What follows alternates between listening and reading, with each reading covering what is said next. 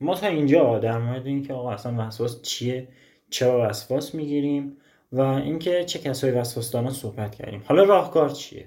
اینکه بچه ها چجوری بیان یه سری فعالیت های انجام بدن که در راستای درمان این وسواس باشه. نظر تو چیه فهم ببینید برای درمانش همون اولین مورد که یکی از علائمش بود گفتم شما خیلی به اطرافیانتون توجه می‌کنید و اینها.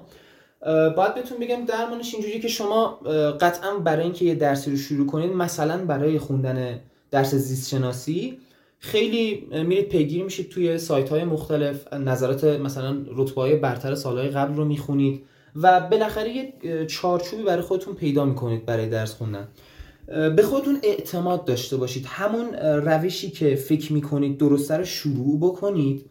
و یک ماه دو ماه با پیگیری زیاد همون روش رو ادامه بدید اصلا نگاه به اطرافیانتون نکنید که اونها دارن چی کار می‌کنن. هر کسی می‌تونه از یه طریقی خودش رو به یه جایی برسونه. یعنی تقریبا داخل همه, همه پادکست هایی که تا حالا داشتیم این موضوع تاکید شده. با هر از بچه که حرف می‌زدم اینو گفتن که خودتون رو با بقیه مقایسه نکنید. راه درمان دومی که من می‌خوام خدمت دانش آموزان ارائه بدم اینه که موقع درس خوندنتون وقتی که حس می‌کنید دوچار این وسواسه شدید توی همون محیط حالا روی کاغذ می‌خواید وسواستون رو بنویسید یا به خودتون گوشزد بکنید که الان من دارم وقت خودم رو با وسواس تلف می‌کنم.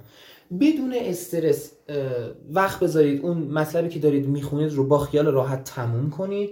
اون کمالگرایه رو نسبت به خودتون از بین ببرید. با خیال راحت شروع کنید مثلا به تمرین کردن از اون مبحث یا تست آره. زدن. خیلی راحت برید جلو. آقا ممکنه مثلا شما یک مبحث رو وقتی یک بار می‌خونید از ده تا سوال به سه تا سوال چهار تا سوال بیشتر ندونید چه بسا کمتر؟ نتونید پاسخ بدید. این هیچ اشکالی نداره. دقیقا من مشاور خودم هم می‌گفت می‌گفت که وقتی می‌خواید مدیریت کنید این پرشیف افکارتون رو بیاید یک کاغذ بذارید کنار دستتون و هر سوالی که اومد تو ذهنتون اگه فلان چیز نشد اگه بهمان چیز نشد اینو بنویسید رو کاغذ. بعد به خودتون بگید آقا من الان وقت درس خوندنم. زمانی که وقت استراحتم بود میام به جواب این سوال فکر می‌کنم. درست. حتی این روش ها رو می‌تونید هی برای خودتون تمرینم بکنید. چه جوری؟ مثلا شما فرض کنید که یه مبحثی رو خوندید دارید تستای آموزشی اون مبحث رو می‌زنید.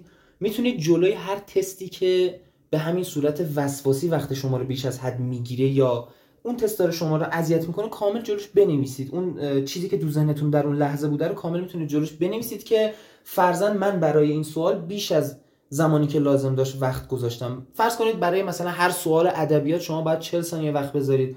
برای مثلا هر سوال دینی شما 30 ثانیه باید وقت بذارید. اگر یک سوالی از شما یک دقیقه وقت برد یا مثلا فرض کنید شما صورت یک سوالی رو سه بار چهار بار خوندید که متوجه بشید اون سوال رو. خیلی مصممید که حتما من باید این سوال رو حل کنم و خب این قطعا اشتباه دیگه. شما فرض کنید مثلا اگه یک سوال رو بخواید توی 40 ثانیه حل بکنید 15 ثانیه فقط وقت دارید صورت سوال رو یک بار بخونید تا متوجه بشید.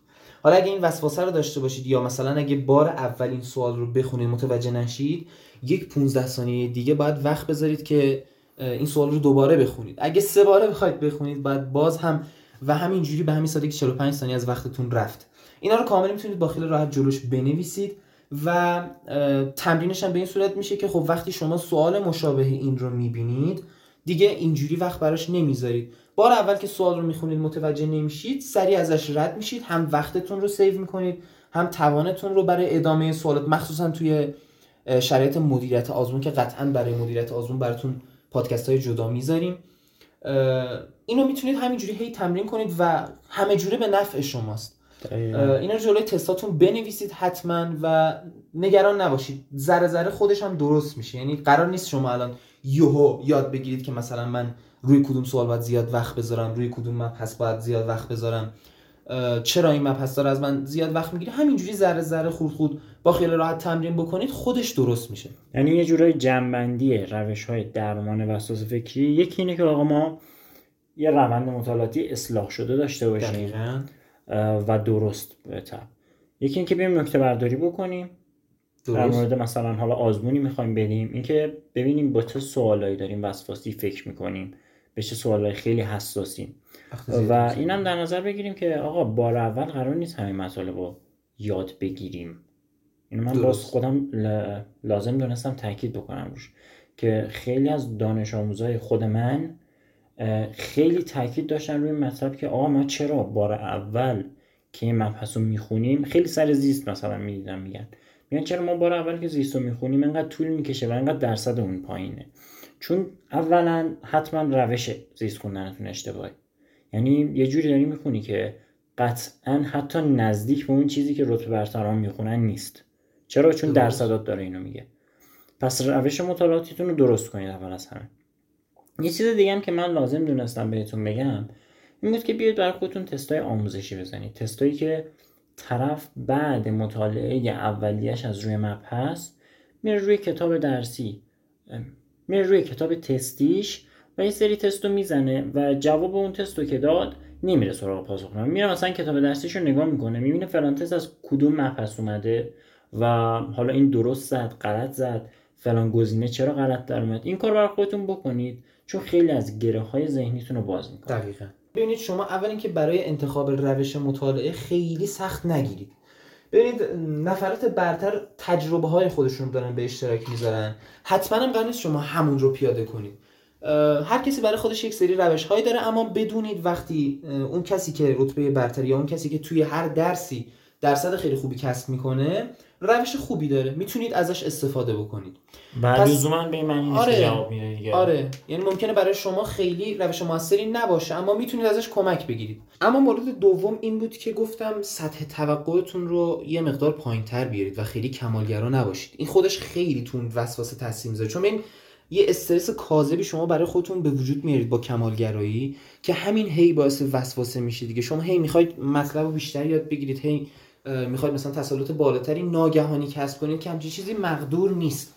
و باعث میشه و علکی وقت خودتون رو تلف کنید و مورد سومم این بود که برای راه درمان و این حرفاش با خودتون زیاد کار بکنید. مثلا جلوی تست هایی که وقت زیادی برش می‌ذارید بنویسید. روزهایی که روی اون مطلب تمرکز زیادی ندارید و همینجوری وقت خودتون رو دارید تلف می‌کنید و چندین ساعت مثلا روی یک صفحه کتاب تمرکز کردید. اینو مثلا کنار کاغذ بنویسید یا مبحث رو عوض کنید. مثلا اگه اون روز نمی‌تونید زیست بخونید یا هر چیزی مثلا درس رو عوض کنید و از اون بگذرید. وقت خودتون رو تلف نکنید. ببین مثلا ما یه دانش آموز داریم که می‌تونه مثلا با روز 6 ساعت مطالعه 80 درصد مطالبی که می‌خواد رو پیش ببره و کارهای اون رو انجام بده بدون اینکه وسواس داشته باشه. یه دانش آموز هست با 10 ساعت مطالعه در روز نمی‌تونه حتی 50 درصد پلنی که برای اون روزش چیده رو کامل بکنه. اینا خب خیلی مهمه دیگه. شما هرچی انرژی کمتری مصرف کنید وقت بیشتری دارید اوقات فراغتتون بیشتر میشه از اون وقت کیفیت درس خوندنتون بالاتر میره. کلا هر جوری که می‌تونید این وسوسه رو کنار بذارید.